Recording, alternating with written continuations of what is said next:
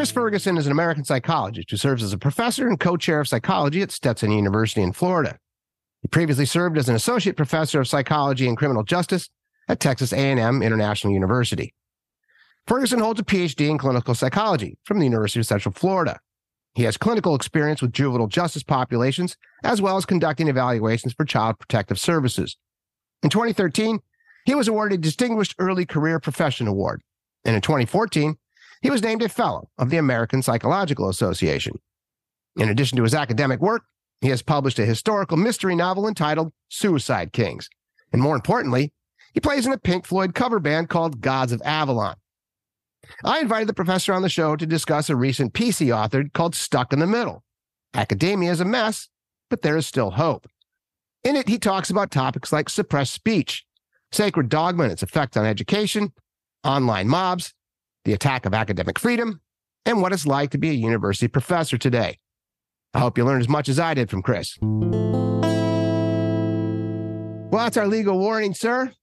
Thank you very much for coming on True 30 this morning. It's good to have you, Chris. That's awesome to be here. Thanks for having me. I appreciate it. Well, no problem. As uh, I sought you out as a guest after I read your article, Stuck in the Middle, and then mm-hmm. you had parenthetically of academia. and uh, you're mutual friends with my friend Carrie Mendoza. So I actually emailed her and I said, I really want to talk with this professor. I'm assuming this article wasn't easy to write and or there was some significant blowback. so why, why don't you tell me a little bit about the article and, and why you wrote it? Yeah, absolutely. I mean, I, I think you know what I've been experiencing. You know, I've been in academia for about 25 years now, and I think my experience with it is, I would guess, something other people have experienced as well. I mean, so if we look at like conservative complaints about academia, these are nothing new. I mean, you know, I think right. probably most of the time I've been in academia, there's been some howling about liberal indoctrination or whatever wording is used. Yeah. And, you know, I, think like, you know, thinking back like 10, 12, 15 years ago, I mean, there was always an element of truth to it in the sense that most of us were liberals, you know, myself included. You know, it was hard to find a lot of conservatives in you know, of authority and uh, on a college campus. But but most of us were just, you know, I mean, you know, I mean, sure, there's a certain element that we bring our politics with us a little bit, but most of us just wanted to teach psychology or chemistry or or biology or whatever the hell, engineering, you know, whatever we happen to be teaching. We weren't really worried too much about. Yeah, I might make an occasional joke about George W. Bush or whatever, but for the most part, it wasn't. You know, go vote who you want. I don't really care. Right. Uh, you know, but so so I think a lot of like 10 or 12 years ago, a lot of those complaints, and I worked in Texas at the time, about 10, 12 years ago. So there were a lot of divides between academia and a mostly Republican state legislature. And uh, so a lot of them felt like, yeah, I mean, I get it. We, we probably could use some more conservatives, but on the other hand, we're, we're really not trying to churn out like Maoists, you know, or or this sort of stuff. You know, it felt like it really was the criticism was overblown. You know, there was a fair element to it, but it was mostly like, you know, defunding universities is not the way to. And I still don't believe defunding universities is, is the correct way to go. Uh, but now, like 10, 12 years later, it's it feels like there was this like ridiculous criticism and universities just kind of rose to resemble that ridiculous criticism the last you know yeah. decade or so and so now it's kind of like oh my god the conservatives are kind of have a point now you know i mean like, like you know the the sort of and I and I still think that it's not most professors, it's not most students, you know, right. but it is the the group of folks that most of us just thought were kind of cute like you know yeah. a decade ago. Uh, that's it's, you know it's it's fair. Kids should have exposure to really crazy ideas, right? You know, that's part of critical yeah. thinking, and and I and I still believe that. Yeah, I'm doing a lot of throat clearing already, uh, but uh, but it, like that that that group, that cohort, which is maybe 10% at most of the university are now incredibly powerful, you know, and they're yeah. vetted by administrators who mostly just want to check boxes to advance their own careers. So they don't want to fight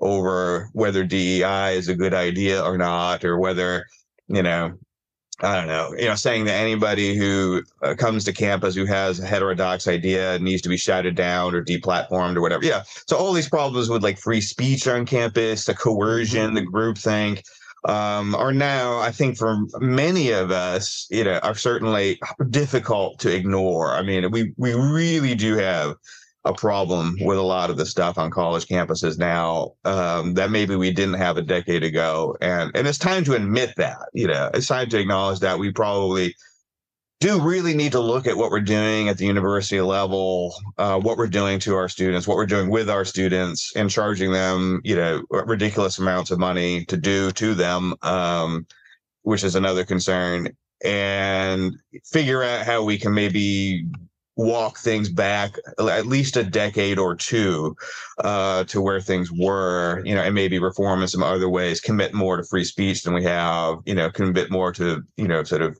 uh, you know, uh, institutional neutrality than we have, and, and, and so on and so forth.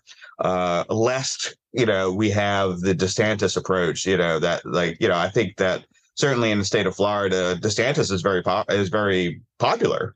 Um, you know, and I think he's very popular for exactly the the sorts of things he's doing to public schools in both K to 12 and universities in in Florida. I mean, his approach is popular with Democrats in Florida, not just Republicans in Florida. Right. It's, it's you know it's across the board. People, you know, people they're, they're taking tenure away from university professors, and you know the percentage of people that care I you know, it's probably single digit percentage of people, you know, yeah, the coal miners and like orange, you know, agricultural workers, you know, are not like weeping in their beds over the lack of tenure of college professors. So I think, you know, at university level, we've done a really bad job of, of communicating to the public exactly what the, you know, the value of what we do is. And if anything, we've done the opposite. You know, we really, uh, the colleges look insane, you know. Yeah. And that's actually why I thought the article was so poignant. It, just a quote from your own article you mentioned your 25 years on the job and how much you love it. Yeah, hmm. from the right, politicians are attempting to diminish academic freedom, suppress, hmm. suppress speech, and weaken tenure. From the left, implausible theories are enforced like sacred dogma by zealous activists, feckless administrators, and online mobs, creating a different but equally dangerous attack on academic freedom. Part of this, what you mentioned in the following paragraph, says various popular but empirically dubious theories in the humanities and social sciences set the stage for this. Most prominent among these theories are critical race theory and the new postmodern gender ideology. But other widely practiced post theories, such as post colonialism, which crucial were crucial as well as lived experiences, was often promoted over reason and data. And jargon such as privilege and Latinx and patriarchy and intersectionality all achieved a kind of quasi religious status. And so I thought that was the opening too, but that was in the first page. And I was like, all right, this guy's this guy's not pulling punches. And I loved it for that reason. And you mentioned heterodox, which you know immediately reminds me of Dr. Jonathan Haidt. So I'm he's one of your brethren at NYU, and he wrote a book with Greg Lukianoff called The Coddling of the American Mind. And he spoke specifically to what you're talking about in that 10 years ago, mm-hmm. 2013, 2014, iPhones being predominant within the freshman class kind of how that took place and the rearing of the children based on uh, self-esteem and making sure that that they didn't really have a lot to deal with as far as yeah. adversity. And then to your point a lot of the things that are taking place on college campuses you actually encompassed so much of what's taking place. And then to your earlier point it's about a in his book uh, i cite dr Haidt's book is that they said in the 80s and 90s there was a four to one ratio mm-hmm. for liberal versus conservative. Yeah. And so you'd have one conservative professor for four liberals. Today in social sciences, which is obviously your subject matter expertise, it's 14 to one.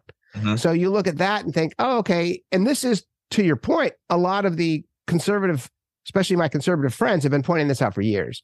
Mm-hmm. That college campuses, specifically today, the elite universities, yeah. are indoctrination centers for liberal uh, orthodoxy. And so that's another piece that I, I thought was key. Uh, another conservative thinker who I like, uh, Andrew Sullivan, mm-hmm. coined the phrase, said, We all live on campus now. Yeah. and, you know, and because it used to be that the academy itself would have these ideas, critical race theory being one of them, right? Yeah. So back in the day, Richard Delgado and Kimberly Crenshaw and Derek Bell and all these big thinkers kind of had this idea around uh, what took place with oppression and slavery and how the institutions themselves have been woven into the tapestry and how it's affected black culture. And by the way, brilliant stuff. I mean, yeah. I, I loved it. I, I, I read the 1619 project and I've read a lot of Richard Delgado stuff. Early on, it was like intro to CRT because I didn't mm-hmm. I didn't know enough to yeah. really understand the complexity of it. But the, the, what you talk about specific to that is that on college campuses now, we are seeing a lot of, and to your earlier, also your point is that eight to 10% of the campuses yeah. are this very vocal, progressive group who are yeah. not happy who do think that you know the West in general, capitalism's a problem. Sure. Um, white male patriarch is a huge problem. Intersectionality, we need to like raise police to the ground. you know, it's like all of these. Just there's not a lot of like, hey, let's let's work on a remedy. Let's work on an evolution of something. It's a revolution. Yeah. And I think that the the joke with a lot of professors that I've interviewed is that you know historically revolutions aren't good. Yeah. you know, they just did. They don't. They, they don't play things with a lot of murder. So you know, I don't know if we actually want to go into revolution. And so yeah, that's what. How do you see this on campus specifically at Stetson? It, this 10% minority and and that's kind of where our body politic lies too mm-hmm. outside yeah. of the college world is that you have you know, the 8% on the right that believe what, that what took place on January 6th was a kumbaya on the steps. Yeah. and then on the left, you have the 8% that believes we need to abolish the police and right. that every white person alive as a racist per Ibram Kendi and Robin DiAngelo. So, sure. you know, what do you see as, as a group, specifically in Florida? Um, how is that manifesting specific like critical race theory and yeah. gender ideology and all the big contentious topics that we have in our culture today? Yeah, I, I think I think there's some good news in, in in the sense that you know in my interactions with students so you know it is certainly true that you know our current generation of students are more liberal progressive than you know older people are you know some of that's probably just age and some of it might yeah. be generational of course. Um yeah, but the reality is most of the students at least that i come into contact with and maybe there's some self-selection that you know some sample selection in that you know uh, uh you know but uh, most of the students really do seem open to you know pushback. Yeah they really do want to learn you know they're not going to turn into like reagan you know fiscal conservatives or anything but uh but they're really open-minded. So you know i talk about you know slavery and like slavery was you know endemic to all human societies. It wasn't like the west invented it or made it more right. brutal than it was before. You know being a you know, uh, Ottoman Empire galley slave was just as hideous as being, you know, uh, a, a, slave in the Confederate South. You know, and most students are, you know, you can talk about like indigenous culture and say that they were wonderful in some respects, but they kept slaves and they engaged in genocide. They colonized each other just like Europeans did. You know, basically, yeah. if you kind of like put it in the perspective of universalism, that most students are pretty actually pretty open to that, whether the students themselves are white or black or indigenous or Asian they, they seem pretty they want to learn you know and I, and I think what's happened with a lot of these young students um the the typical student that is is through K K through 12 and then into university they just keep getting presented with a very singular worldview.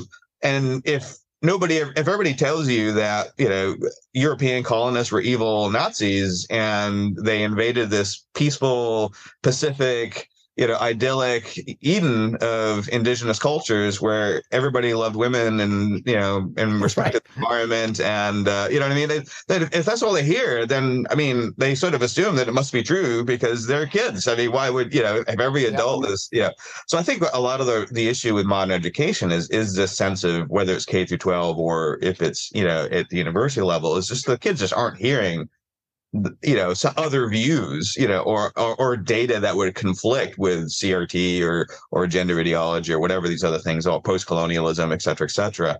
Uh, i think once they do they're like oh well that makes that makes sense you know and they're not like personally offended by it you know. So like if you tell for instance a black student well slavery in the us was terrible absolutely but you know africans captured other Africans and sometimes kept them themselves and sometimes sold them to Europeans. And well, that's terrible too, right? I mean, it's just a human universal thing. And, you know, and I think most students are okay with that. There does seem to be a, a, like I said, a subset of students who are not. And, and the problem, I think, for universities is we've kind of like lost uh, a sense of how I think it's a like you said. I don't think this is true just for universities, but I think as a right. culture we sort of lost a sense of what to do with these people. Because, you know, like 15 years ago, you occasionally would see people melt down in meetings, right? You know, and they would scream and cry and they would be vocally upset, but they didn't win, right? I mean, right. you could be empath- empathic towards them and take them aside and say, obviously, you're having a moment. Let's just, you know, let's clean you up. Let's have, you know, we'll give you a hug. And, but they didn't win the debate, you know. I mean, you know, that, that, if anything, if you just sort of lost your marbles, that counted against you in the debate. Now, now you win, right? I mean, the, the most angry person in the room wins the debate now. You know, whether they have facts or data, it doesn't really matter. All they need to say is, speaking as a blank, you know, uh, I am very traumatized by, you know, and they won. And that's it. You know, well, you touched on that in your piece called "The Mourner's Veto," right? Yeah. and I, by the way, great title. but you know, that's a that's actually you're expanding upon that specifically where the most sensitive and emotional person in the group yeah. wins the argument. Yeah. That's a really big problem. Is that something you see in the social sciences? Yeah. Personally? Yeah. Absolutely. Yeah, absolutely. I mean, like I said, I think most students don't play it. But I mean, the, the, problem is if you incentivize that kind of behavior, and this is basic psychology, right? If you incentivize a particular set of behaviors, then you're going to get more of it, right? You know, and I think that's what's happening with some of like the gender identity stuff and and and, and so on and so. Yeah, you're now seeing a lot of you know, uh, not well, at least you're seeing at least some cases of white professors who are claiming to be indigenous, you know, for instance, who are uh, becoming, I suppose you could say, transracial or whatever the word is right. for that now. But I'm, I'm going to start saying, uh, speaking as a short Irish, you know, historically marginalized Irish, you know, American, and, and to see if that, guess see if that works. Yeah, that, that'll go over like a lead balloon. I, yeah. you mentioned in your piece that this became personal for you when your dissertation chair Charles mm-hmm. Negy was fired yeah. from the University of Central Florida for criticizing the Black Lives Matter narrative. Yeah. I want to talk a little bit about that because that, to your point, if you bring up in a, and I've had friends get in trouble for this, for bringing yeah. up that exact piece specific to slavery. Yeah. You're you're not allowed to talk about global slavery, right? And and compare it because now you're you're not empathetic, yeah. and you are a racist. So I mean, how, what took place with Charles, and and why did it bug you so much? Yeah, I mean, and, and uh, just to speak to your point about the global slavery, I mean, of course, the irony is you see so many people today complaining about, like, you know, how the U.S., you know, was a slave-owning state, which it was, of course, yeah, is forever marked by this on a device that is made with actual slave labor in the People's Republic of China today. You know, I mean, you know, so. well, yeah, yeah, there is that. the lack of insight somewhat. You know i'm not saying we should all give up our iphones or whatever but you know there should be a certain amount of moral humility at any rate. Uh, but yeah so you know charles who's a very blunt fellow you know i don't i don't think he would be insulted by my you know saying that about him. Uh, you know we he was my dissertation chair. We've remained friends you know at this point for decades um, and uh, he's very he doesn't pull punches and, and all that stuff. And he he himself is mexican american he's gay. He's an atheist you know so he's got a few you know uh marginalized identities got some points yeah, yeah so but, he, but, but on the other hand he doesn't really buy into this idea that you know that the us is a a white supremacist you know uh, if, if anything you know that uh, i think part of his view is that people from historically disadvantaged minorities now get a fair amount of like through affirmative action. They get actually some privileges you know. Yeah. Um, and you know from my perspective things are complicated and nuanced you know. In fairness i think is you know there's a there's a long complicated discussion about that stuff. But you know in May, June of 2020, after George Floyd was murdered, of course, you know, the, the country lost its mind is, is really yeah you know, and, and what happened to George Floyd was terrible. Of course, you know, the police officers deserve to go to prison, but uh, but in terms of this being like a wider thing beyond that, you know, all objective reason went out the the the the the window essentially, you know, yeah. and you know, and, and I had another scholar kind of described this to me at the time as being like a freight train, right? Like you just can't step in front of the freight train, like it's a runaway freight train kind of thing. Yeah. Right? But but Charles stepped in front of the in, front of the, the, freight train, you know, and so like in that moment when everybody, yeah. you know, there's still people have lost their minds, but but like the like the people who lost their minds were the ones who got to speak, and everybody else. You were, were wise, stayed quiet. Now I won't lie, I stayed quiet too. Yeah, I was terrified. so yeah, I, I, have a family to feed as well, you know. Yeah. Uh, so um uh anyway so he had he had gone on twitter which of course you know uh hellhole anyway. Um but he went on twitter and he said something to the effect of well in the us black people have some privilege you know some some forms of privilege. I don't remember his exact quote or whatever you know which i mean i think i've actually seen essays come out since then that maybe less bluntly have made the same basic argument you know uh that privilege is actually really complicated you know at, at this yeah. point Um, and but you know, you only get like 280 characters, you know, and he's he is by nature a bluntly spoken person anyway. He doesn't put sugar on the medicine. Um, and uh, so you know, in that moment when you know it really was like you know uh, Salem, Massachusetts, essentially in the 17th century, that he became the witch, you know, and uh, had to be burned at the stake. So UCF, the, the University of Central Florida, which is the university he worked at, that's where I got my dissertation, uh, that's where I got my PhD. Um, you know, basically all the students protested him. I think they had a protest outside his house you know, and again, it wasn't 100% of the students or even anything close to it. It might have been 1% of the students, but, you know, they were the vocal ones, you know, so they protested at the school outside his house. Uh, the president of the university made comments condemning, uh, you know, Charles. Uh, they launched an investigation. Now, of course, he's a public employee, so he has First Amendment protections. He can't be fired for that. So they launched a quote unquote, I put it in scare quotes, investigation. You know, so they basically said, if any students in all of time, you know, have ever had right. you know, bad run-ins with Dr. Negy, tell us now.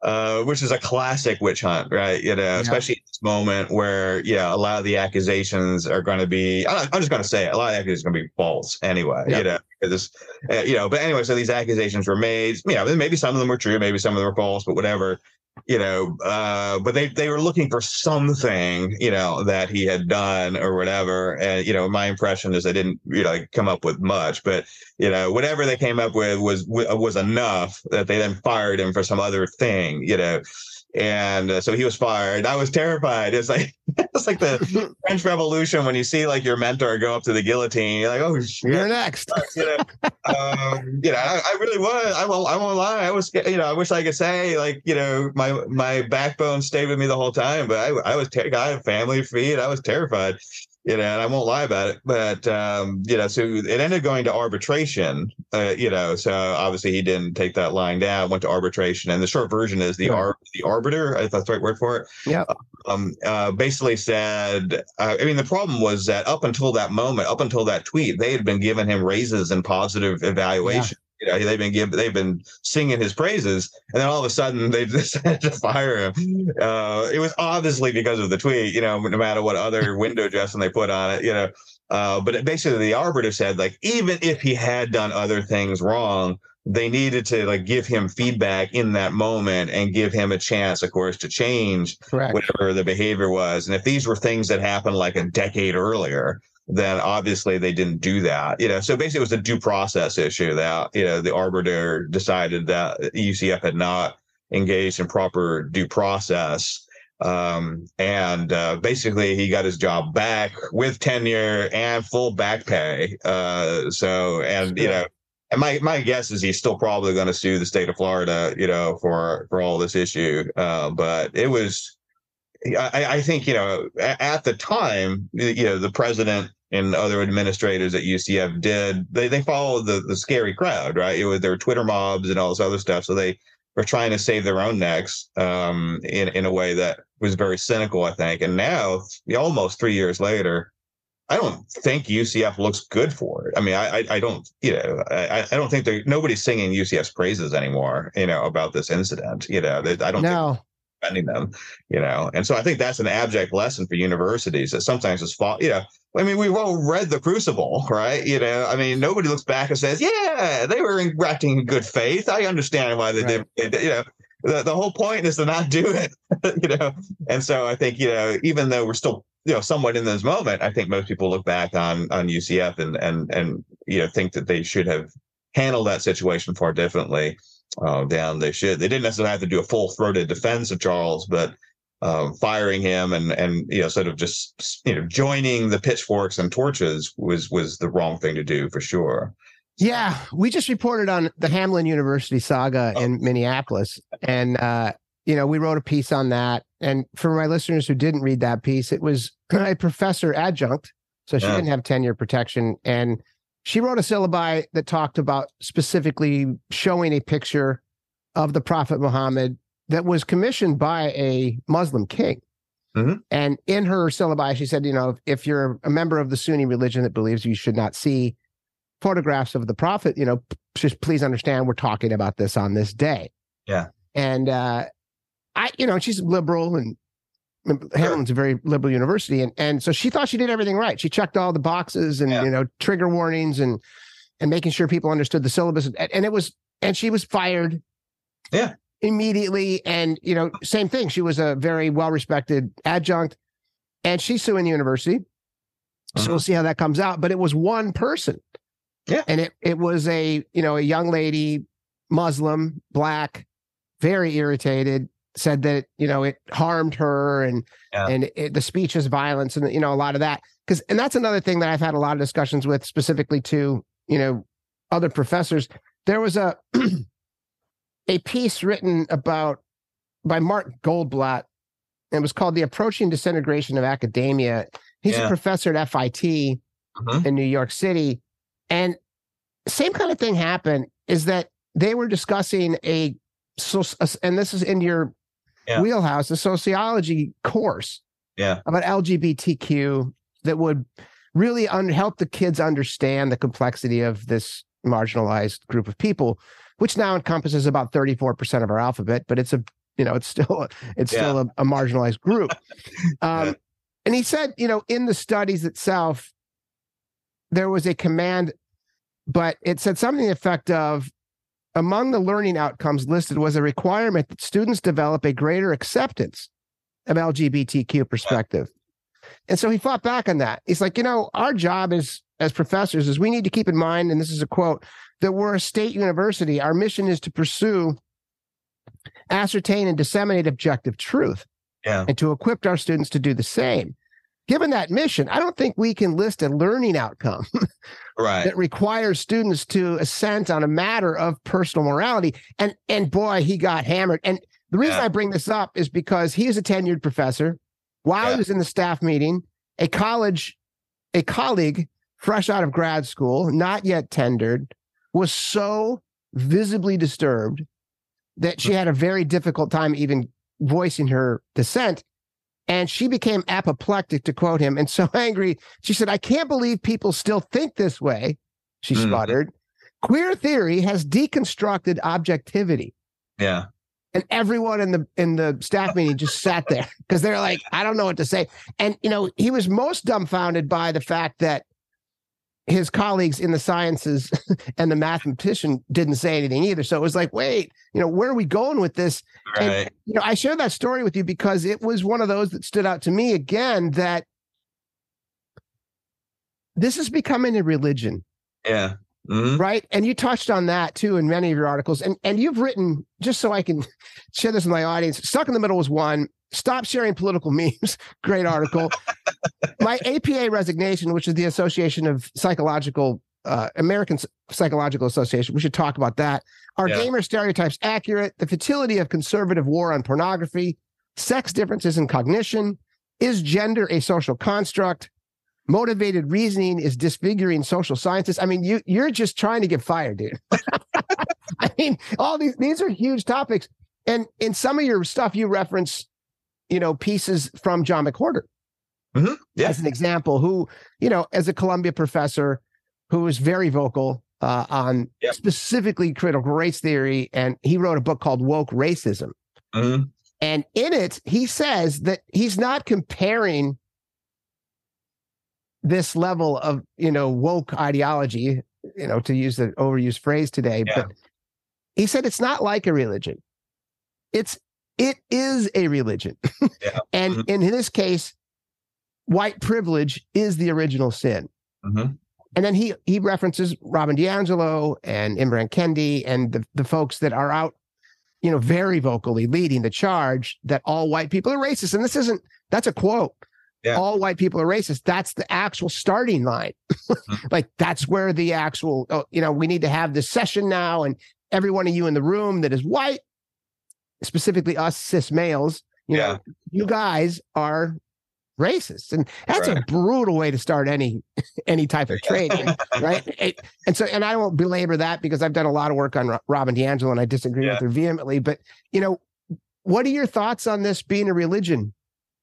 Yeah, I mean, I think it, you know, and very, I mean, the only concern I would have is that it, is, it saying so might be insulting to a fair number of religions, uh, but some of which are quite lovely, and you know, yes, uh, so, that's true. That's a good point. Religion is bad, but uh, but I think it, it, it, specifically has this kind of like almost Calvinist, like hardcore Protestant Christian, like yeah. And again, they're lovely Protestant. I'm Episcopalian myself, so I'm not trying to slam all Protestants either, you know. But but it has this sense of like really fundamentalist, rigid, you know, quasi Christian, you know, Judeo Christian, you know, uh, Calvinism, you know, that sense yeah. of like you're preordained, you know, to sin or to, uh, to, you know, if you're indigenous by virtue of being indigenous and you are morally upstanding. Same thing if you're black you know if, but if you're white or asian even perhaps then you are sort of stained uh you know by, by virtue of of you know god already knows you're going to hell you know kind of a, uh, an essence to it. But yeah there is this sort of original sin.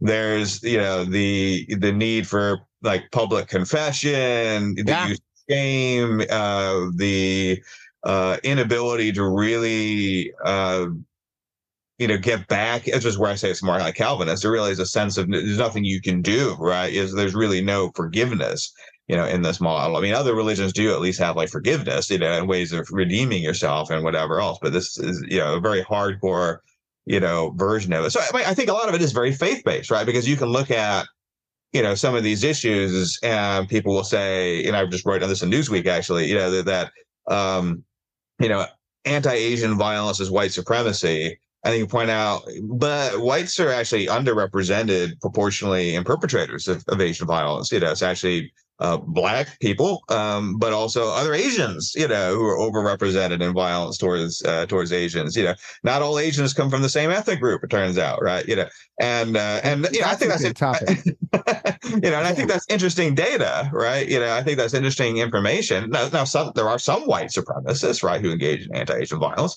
um, but there, but it is a you know, the the data is different from the narrative. So it's not just a sense of like, well, huh, you know, that is interesting. Maybe, but you know, I don't. You know, I'm I'm worried perhaps that your data is wrong would be a reasonable rebuttal, right? You know, saying like, well, you know, yeah. maybe the data there's something in there that is, you know, biased or something of that sort. That's fair to be skeptical, you know, but the sense of like you're a racist for bringing it up, you know, this like the data. Not only can the data be wrong, but you're evil for having you know supplied that data you know uh, and that's i think the element that looks again like this more fundamental judeo-christian sort of element that you know it's not just you know if you say like you know it's happened to galileo right? It's not just that you know you you say that the uh, earth in fact revolves around the sun and you're wrong but you're a heretic and must be punished. Uh, you know, you must be ostracized from society and prevented from having a platform. You must p- publicly apologize. Um, and of course, uh, the public apology won't actually redeem you. but no, because it's never know. good enough. And that's, I think, the problem too for me on that piece with the Asian violence is that Asians, by the intersectionality code, yeah. are white adjacent. Yeah they're not even considered a minority group anymore based yeah. on the success of the culture. And so yeah. I, I'm I'm personally involved. My wife is Chinese, so my little boys by definition are half Chinese. Right. And I've lived with this culture now for 14 years. Yeah. My in-laws and my cousins and everyone else. And this is a very motivated culture specific mm-hmm. to education.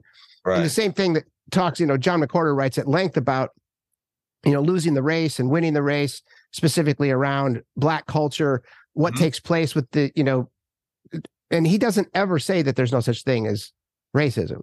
Right. He, sure. he admits that. But when you right. get into these big, you know, training DEI sessions that ask you, and there's a slide in Robin DiAngelo's uh, training that says how to be less white. Yeah. And so, right. you know, if you open up, I used to run ad agencies, and if I actually brought a leader like her into my leadership group, and said, "Hey, we're going to go through some DEI training because it's yeah. good because it is." Yeah. Um, here she is, and then you know, the floor is yours, Robin. And then, hey, so by the way, you're all racists, yeah. and if you deny that you're a racist, it actually proves that you're a racist. That and you're like, okay, so it doesn't matter what I say at this point. I'm hosed, right? I'm a racist, and so now, and that's that's where the religion comes to. And here's an example written by Mark Goldberg, Goldblatt. It says it's a new secular faith, a version of the way. It's witness and testing. You gather for three hours a week to dwell in the spirit, commit yourself to individual rituals, which is true, collective causes, despair of the fallen state of humanity, call out and cast our demons, white mm-hmm. privilege, immerse yourself in sacred texts, Ta-Nehisi Coates, yeah.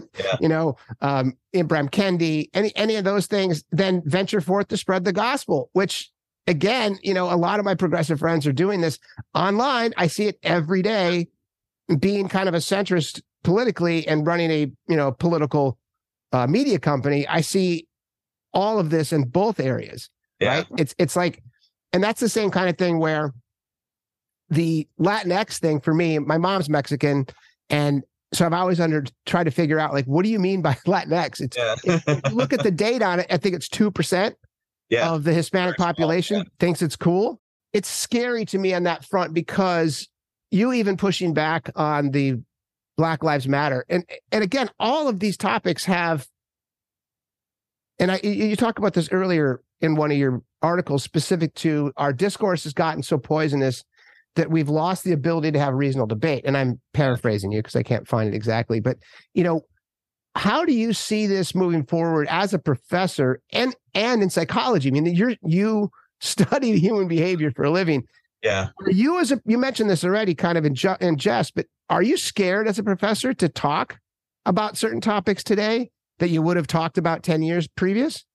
Yes, uh, I, I, think without question. I think most people most people are. I, I, think you know, in fairness, things have gotten a little bit better over the last two and a half years. I mean, so I think the that's good. The uh, the apex of this was summer of of of 2020. You know, and yeah. so I'll, I'll, be very frank. You know that I, that in my forensic psychology class, um, I you know I have a module, if you will, uh, that covers like race and policing and that sort of stuff, and it's all the nuances. You know, it's all like you know that you know it's, it's complicated, right? And really. Yeah the gist of it is that you know it's on both sides. It's probably more class than it is race, you know. So you know, proportionally, black people are shot by police more often than white people are. Though in terms of raw numbers, more white people are shot by police, uh, but also proportionally more black people commit crimes. That, you know, so that's probably not a coincidence, right? You know that, that these these track in the same direction. And by contrast, you know, fewer Asians are shot by police, even proportionally, than either whites or blacks, you know, and same thing, you know, for fewer Asians commit crimes than either whites or blacks, you know.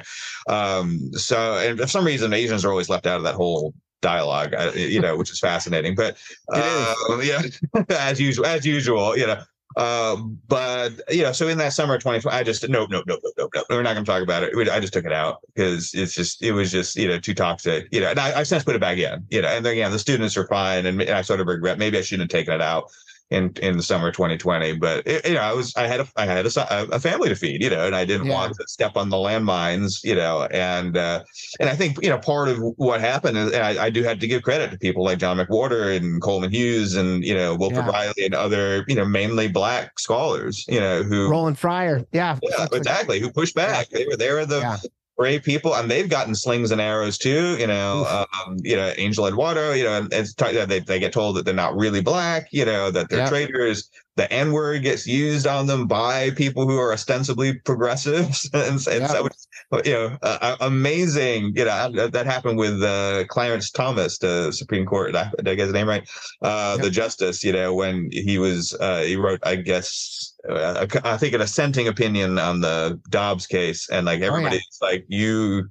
I'm not, I'm not even a, you know, but, yeah, you know, but people, these are both black and white people online are using the N word and various versions of it, you yeah. know, and it's like, oh, so we're not supposed to use the N word unless it's Clarence Thomas, you know, and then it's suddenly okay. I mean, that's very strange to me, but um no, I mean, you know, so so I am tenured. I mean that that, that matters. That helps, right? You know, yeah. That, you know, but and I, and I think it was kind of like the like putting the toe in the cold water phenomenon, like starting with a few things. Let's talk about it and a few things here and there. And you know, and our student body is, I you know, I don't know the numbers off the top of my head, but I think it's you know as as close to nationally representative as a liberal arts university ever gets. So we have a fair proportion of Black and Latino students, a fair proportion of Asian students, as well as you know, of course, the majority are white, but you know, I think in, in you know at, at, about the level of the country, uh, so maybe about sixty percent, you know, that kind of, that kind of number. Um, and then yeah, no, people just interested in yeah, people also just interested in information. So I mean, I think my my experiences have mostly been positive. I mean, I don't think I'm blunt in the same way that Charles Negy is. Uh, that might be, be an element of it. So I, I do probably some degree of throat clearing, you know, in the sense of like everybody should be respected. I'm an anarchist anyway, so I believe everybody should live their lives the way they wish. You know, I have no interest in telling, you know, gay people they can't marry or that trans people can't get, you know, if they're adults or they can't get surgery that they wish. I don't, I don't live your life you know, you should get the best information that helps you make these decisions, but live your life how you want. And I really don't care, you know. Uh, so I, I, think you know my students kind of know this that I'm not like out to criticize their personal choices or, or even their worldviews uh, that stuff. My job is just to give them data, you know, um, and that sort of stuff. And I well teach objective truth, right? I think that's right. part of where you know. So you you pulled stuff two years ago, as you said. The zenith this the zenith of this was in 2020. Yeah. What made you feel okay to do that are you doing anything on, on the in the sense of trigger warnings? Yeah. Are you doing anything different as a professor to say, hey, you know, in tomorrow's course, we're going to go over, you know, genocide. We're going to go yeah. over, you know, chattel slavery and whatever it may be. what is that? What have you done differently on, on, on like the demonstrable pieces? Yeah. As far as like a syllabi or anything else?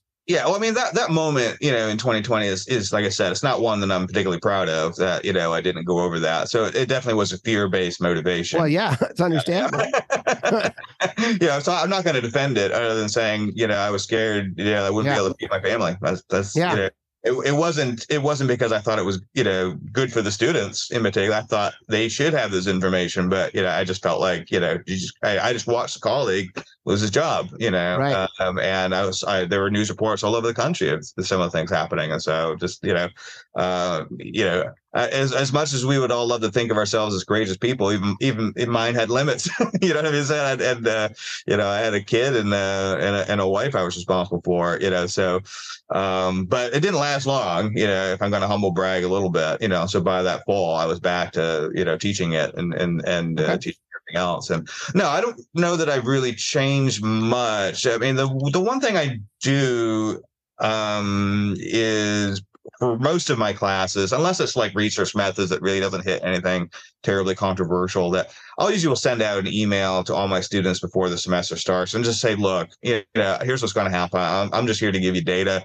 Uh, a lot of the data you're not going to like, and whether you're like a Trump supporter or a Black Lives Matter supporter, you know, some, something's going to come up. You're going to disagree with it. I'm totally cool with you disagreeing with it. We could even yeah. debate it as long as it's cordial. I'm totally, I'm, I'm up for that.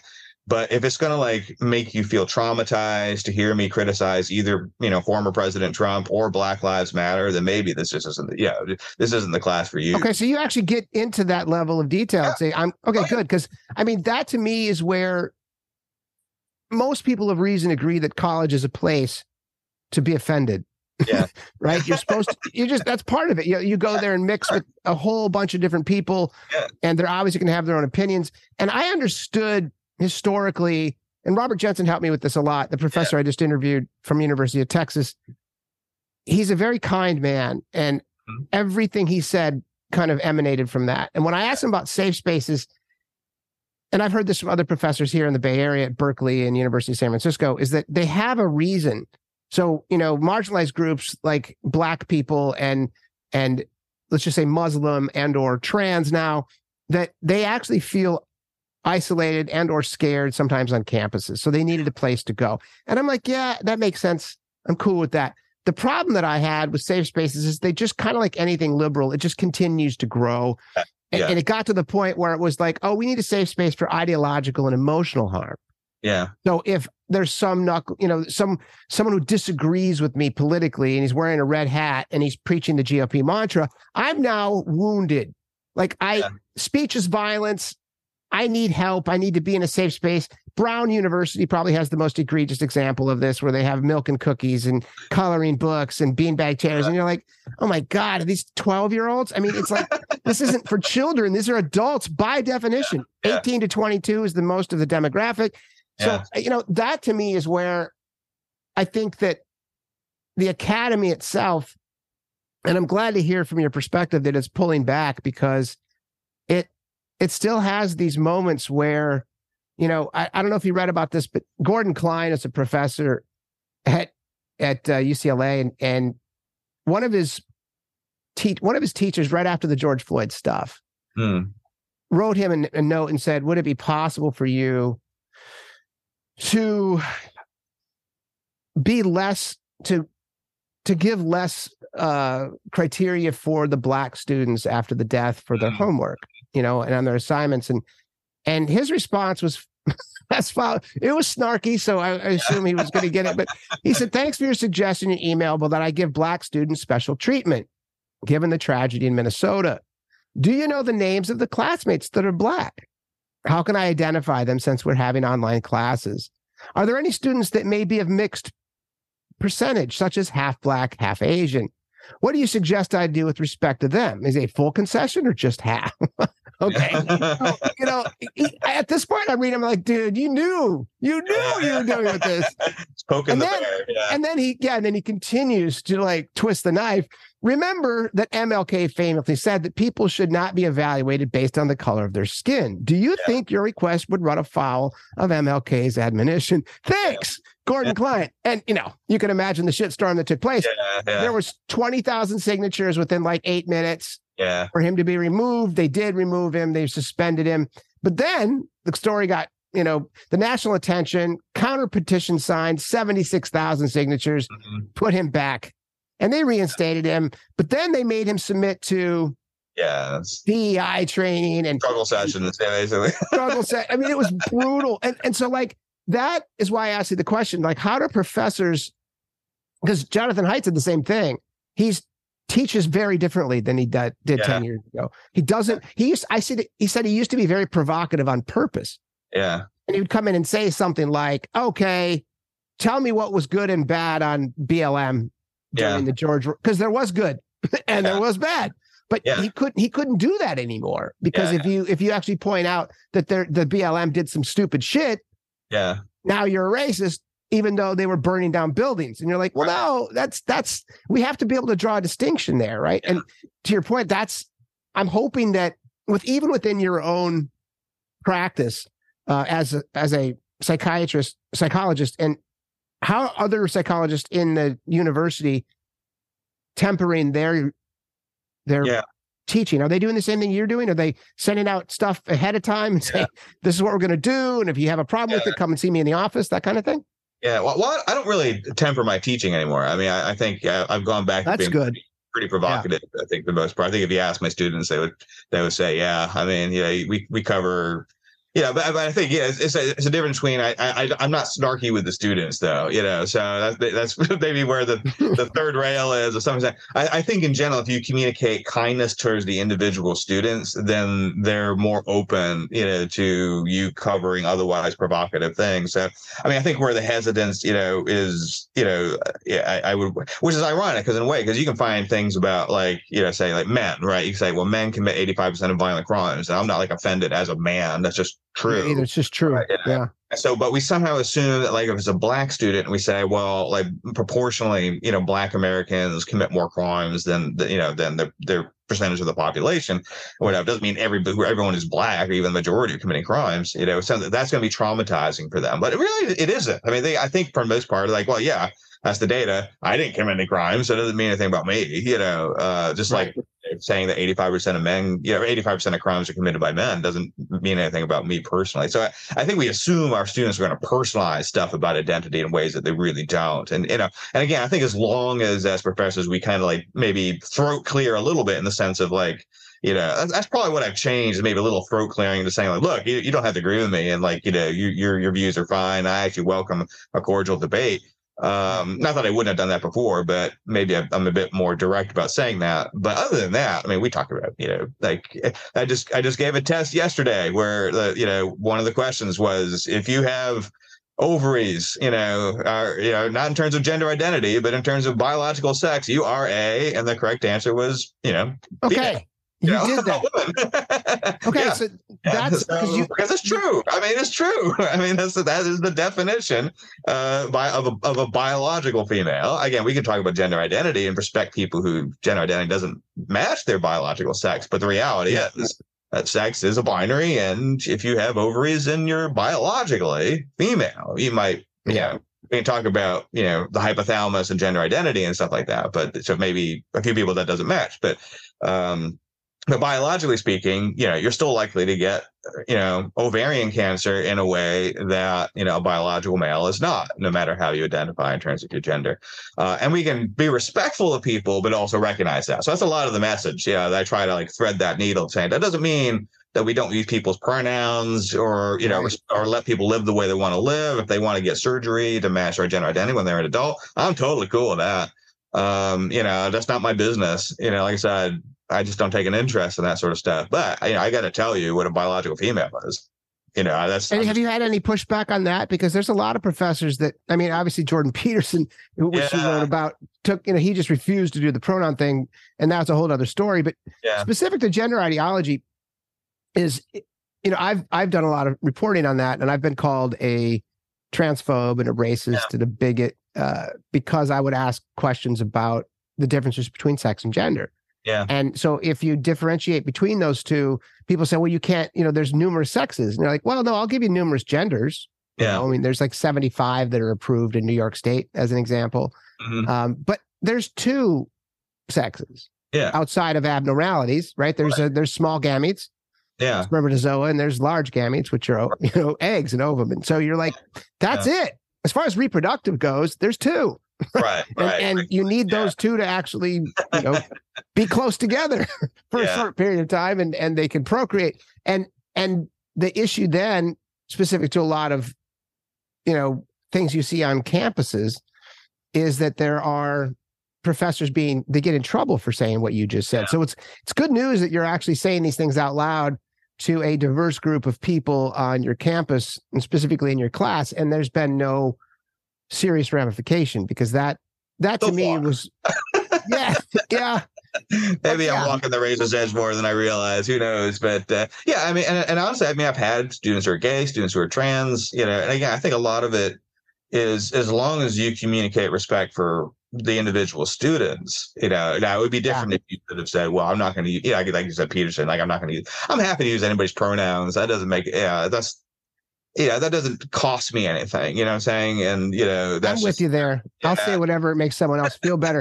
I mean, if yeah. someone's actually that is dealing with that much emotional turmoil, the last yeah. thing I want to do is poke it. You know, I'll yeah, just, like, hey, I'll, I'll call you whatever you want, and I'll give you a hug, and you know, good luck with that because that can't be fun.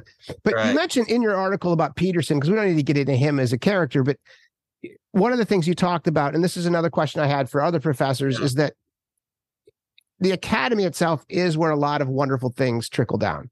Yeah. Right. Critical race theory being an example of that.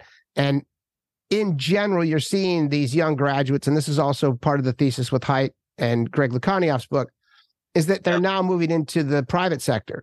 They are. So yeah. you, you did a story about, or you wrote a piece about Penguin Random publishing Jordan Peterson's books. Mm-hmm. Um, and and the fact that people within the organization lost their mind and they just did. The tears and the screaming and and this is violence to me and i'm feeling physically assaulted. I'm i feel unsafe. Yeah. Are, what do you think as a psychologist what is happening to our culture that way? And again let's just you know reiterate that it's a small minority of people. Yeah. let's say it's 8 to 10 percent. But that is something that is happening in corporate America, NGOs, nonprofits, academia, medicine, you know, because I've interviewed a lot of doctors about this specifically. What it, what do you think as a psychologist? What is the what is happening? yeah. Well, I think I think what, what's happening basically is we're giving that segment of the population a lot of power and authority is what is what happening. And of course that then incentivizes more people to try to grift onto it, you know. Yeah. Uh, so th- there, so there, I think there's probably a combination of people who like legitimately have a really strong emotional reaction to things that is not healthy, and we also have a group of grifters, you know, who yeah. Are pantomiming that for you know Sure. for for gain you know and sometimes it's hard to tell who's who right you know who are the grifters and who are legitimately uh you know uh sometimes you know the, the ones who are like obvious liars are probably more likely the grifters but uh you know but I, I think again like what we started to do was when people would say like knowing that Jordan Peterson Peterson exists somewhere in the world. And by the way, I'm not particularly a fan of Jordan Peterson. I have no real opinion on him one way or the other. But you know that knowing that Jordan Peterson exists somewhere in the world is traumatizing to me. That we sort of move this direction of saying, well, well, what can we then do as a society to make you feel better? And I think what we need to do more of is saying, well, you need to get some help. Like, you know, if that, if, if like being That's unable exactly it. To turn off the channel, to switch to another YouTube, you don't have to watch his YouTube videos. You don't have to read his books. You know, that if, if it disturbs you to know that another human being somewhere on the planet is like, I th- like right now, it's like, I don't know. This is going to be, you know, so so so nerdy, but like Hogwarts Legacy. Like if if you do, if someone on the planet is playing this video game Hogwarts Legacy, and that like traumatizes you because you believe J.K. Rowling is a transphobe or something like that, right. it's to like J.K. Rowling. You can still believe she's a transphobe, but if you're like, if your day is over now because like this game got released, it's, it's some of that's on you. I mean, it's not to say that you're a bad person, but you you need to get help. And, and we as a society can't stop playing Hogwarts Legacy Yeah. to make you feel better. Like only you can make you feel better. It's, it's just not reasonable to think that the rest of us aren't going to play this video game. I didn't even care to. I don't even. I didn't even want to play this video game until it became like a big deal. Now I feel like I have to go out and buy it because I've been told I can't. You know, sort of a thing. Same thing. Like you know, Yeah. eh, people are. If other people read Jordan Peterson, who cares? You know, it's it's not going to literally murder you as a trans individual. You know, and I think that's kind of like people think you know some of these problems are like a three like i, I get it. it you know you don't want your group to be disparaged and that's a fair concern you know to think like this is literal genocide is dialing it up to like a 12 you know and this can be a three you know it's okay you know to not like jordan peterson write an op-ed you know write your own book Right. you know Right. you know you can criticize his work you know and i'm open to you know i don't i think he sells a lot of woo you know so i mean i don't i don't approve of, of a lot of the stuff he says i'm i'm, I'm open to the kind of argument you know what i'm saying but but if your kind of argument is tearing your hair out you're not really giving me much to to work with here you know um you know so make a good database argument if you can't you know go get help or just turn off the damn television you know or Yeah. get off Twitter or whatever it is, you know, but you can't expect everybody else um, to follow. It's just, it's just, it's just never going to happen. First off, it's, we just can't. You know, I would, I would love it if everybody voted for my political candidate every every uh, four years or whatever, but th- but they're not going to. You know, and that's just the reality. Uh, and I have to accept that. If it makes me explode emotionally because I know somebody voted for Trump or something like that, then I need help. You know, I mean, it's Well, no, that's that's a great point because Greg Yeah. Lukianoff actually talked about that in the Coddling of the American Mind. Is that he actually suffered from chronic depression yeah, to the point where it was debilitating, and he was mm-hmm. non-functional. yeah, And he went and saw, you know, someone like yourself, and they used cognitive behavioral therapy, and they deconstructed a lot of what was going on.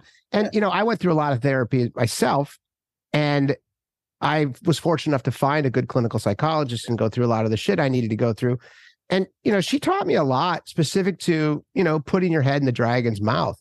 yeah, Right? There's like whatever you're fearful or whatever that hurts. I need you to go into it, and you Mm. need to dive into it. You know, and then we dive into it, and I'd be a mess, and then we she'd pull me back out slow. And you know, he did the same thing. And and I mentioned that as as you know because of your pedigree. It's it's wonderful for you to hear this because I, or for me to hear what you said, because it, to me, that's exactly what I was thinking is if you're actually traumatized by words yeah, that you now think are violence, number Yeah. one, you've never been punched in the face. Okay. There's for starters, Yeah. words aren't the same. Water, the word water doesn't make you wet. Yeah, Okay. So go get some help. Right. I, I Yeah. to your point, Jordan Peterson, you know, his his 12 rules for life, it, it seemed like a really good book. I read it years ago.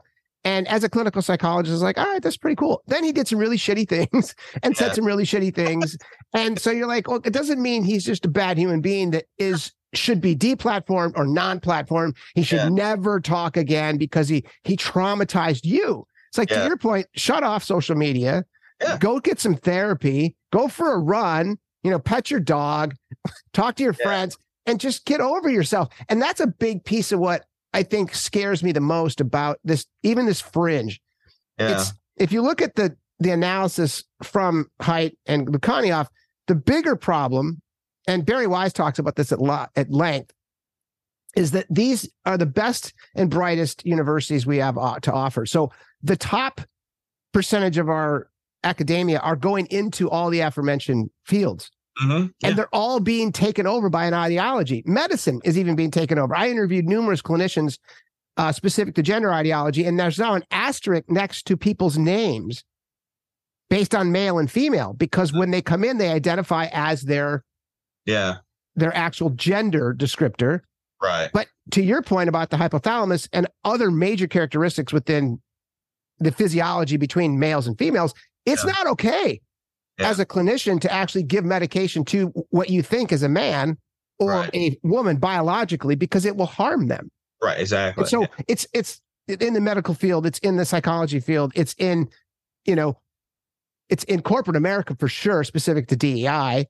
And and and now you're seeing it just run the gamut. And like that's to me where we can't treat this one 10%, 8%, whatever that number is gelled at with these kid gloves because it just empowers them. And to your point, it brings in others.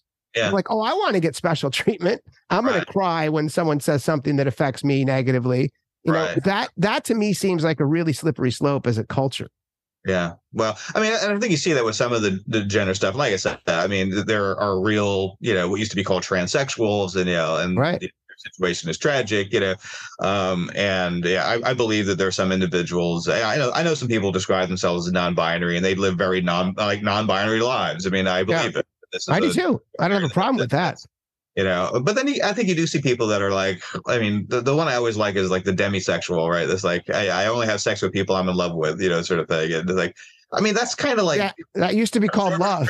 You know i mean that's Yeah. i have to have an emotional attachment to someone before i'm attracted to i think there's one like like the gender changes when different music is on or something like that so there's always like a you know Well, I- and, and see, that's where you're just taking it one step too far. We're like the, the average person's like, oh, okay. So Yeah. if Pink Floyd's playing, then you're you're more masculine. Oh, by the way, we got to talk because you mentioned in your bio that you're you do really bad covers of Pink Floyd in your band, and so you know on the on the right, which is another example of just complete craziness, yeah. is when they released their 50 year anniversary of Dark Side of the Moon. You oh, saw I this, saw right? that one. Yeah. How dare you go woke? Because what's with the rainbow? And you're like, oh my god! And this is a, this is a, just a, a capture of how stupid some of our Yeah. culture is. Because these are mm. people that are protesting against Pink Floyd, and they obviously never listened to the album. Right. Right? Yeah. It's like it was 50 years ago, you knucklehead. And, and Yeah. were they woke 50 years ago? Just go on Google and look up Dark Side of the Moon. There's a there's a capture of the cover. Yeah. Yeah. Yeah, we've just gone nuts. We've Yeah. just gone nuts. Well, I think that's exactly it. Is is you know, and, and you know, I think news media plays a role in this. The social media plays a role in this to some extent too. Oh, no question. Uh, It's just we're, we're, we've really um, given you know incredible power to people with the most extreme views, and and as you say, this is true on the right uh, with you know the Oh, QAnon, sure. stop the steal, you know, Yeah. all that stuff. You know, I don't have to live on the right. Um, I have to live on the left, so I, I probably criticize the left more than the right for that reason. But it absolutely is true that you know the the, the you know Trumpism or whatever the hell we want to call that stuff is just as crazy and, and wacky and, and destructive. Oh, Um, for sure. Yeah, no, it, it's just it's more brazen. I think Yeah. the idea of of like our brethrens, you know, it's more insidious. It's like it's kind of Yeah. like bubbling below the surface as opposed to like someone like Donald Trump is just beating you over the head with his ideology and, and you know and his nonsense. But yeah, it I think to close out, you mentioned Batya Sargon in one of your books, and you and you write for Newsweek. She wrote a book, and we can end on the media because you did mention the media is part and parcel to this problem. What are your thoughts on the media and the psychology side of it? Because you know, did you read her book, Bad News? By the way, mhm, I read about a year, uh, Yeah. yeah, month or a year ago, somewhere in there. Yeah, really good book. And you know, from someone like myself, I spent 20 years in the media business, and I, you know, I sold media to the New York Times, and and they did. She surfaced a, you know, a memo in 2014 that was given out to the reporters. And it was like, we need you to build your social graph. We want you to make sure you build as many followers yeah. as you can online. And, you know, t- and I'm paraphrasing, but something to the fact is just remember that 91% of our subscribers are Democrats. mm-hmm.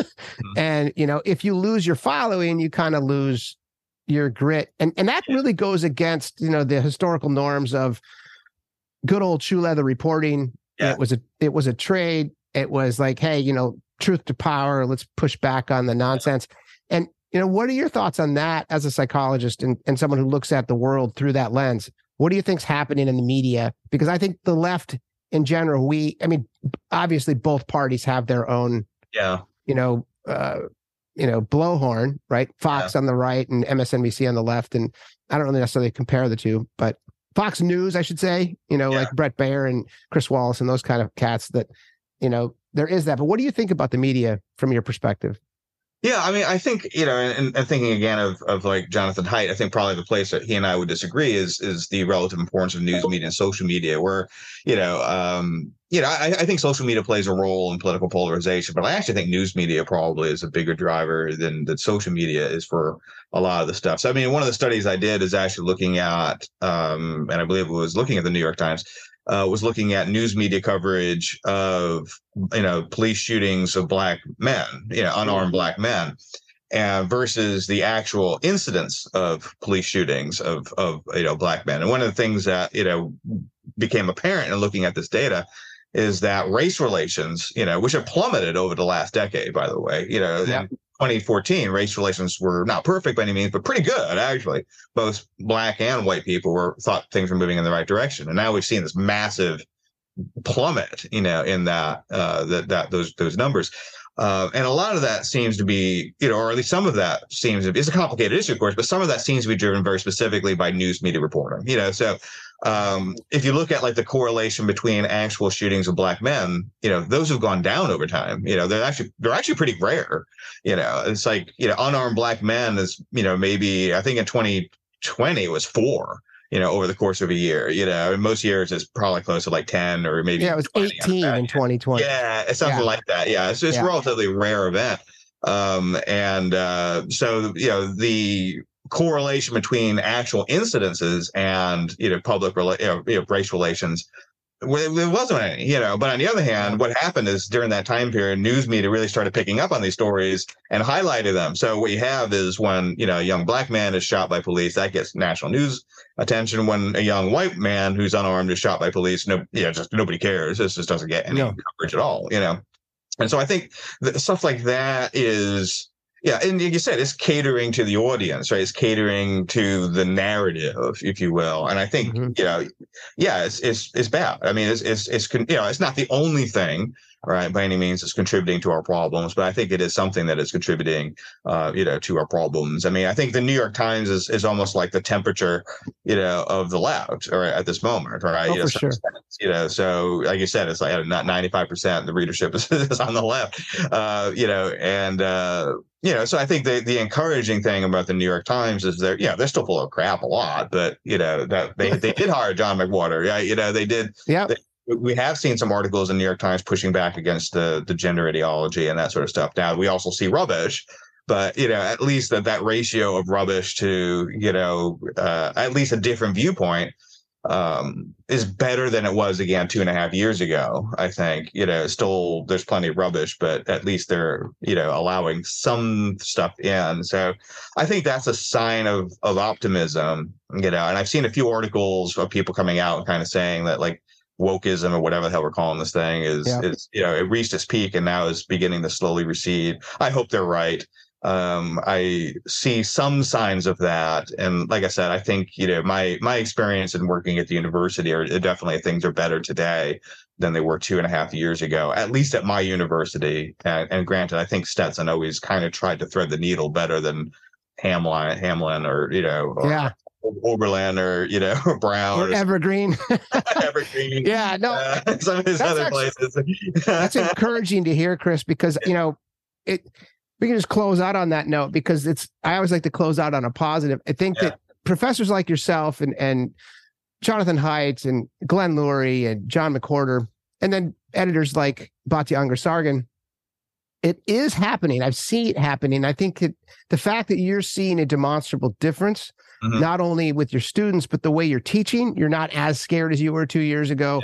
Um, you obviously can put out the trigger warnings and part of your syllabi and say, hey, this is what we're going to talk about, but I'm not going to shy away from this. Yeah. You know, that's really good news because I think that, like anything, you know, the pendulum swings in culture.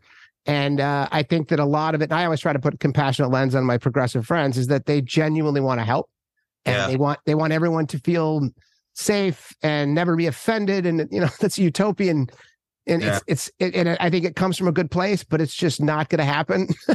so Yeah. it's like we need to kind of train people to be adults and i think that's what college in part is for you know is that four years of of being offended and being put out and being stayed up all night doing your homework and you know building friends and networks and things like that i think that's really what's important so thank you again sir for your time and i really enjoyed all of your articles and uh, i look back uh, maybe you know depending if we have uh i do we do we're starting to do true 30 debates so i maybe if you're willing to do that i'll bring you in as a panelist and we can Sure. talk about some of these subjects so thanks again for your time and uh, enjoy your upcoming weekend Awesome. You too. Thanks for having me on today. I appreciate it. cheers thanks for tuning in everyone if you dig what we're doing over here please subscribe and while you're at it please download an episode or two and leave a review. I'd love to hear your thoughts. Until next time big hugs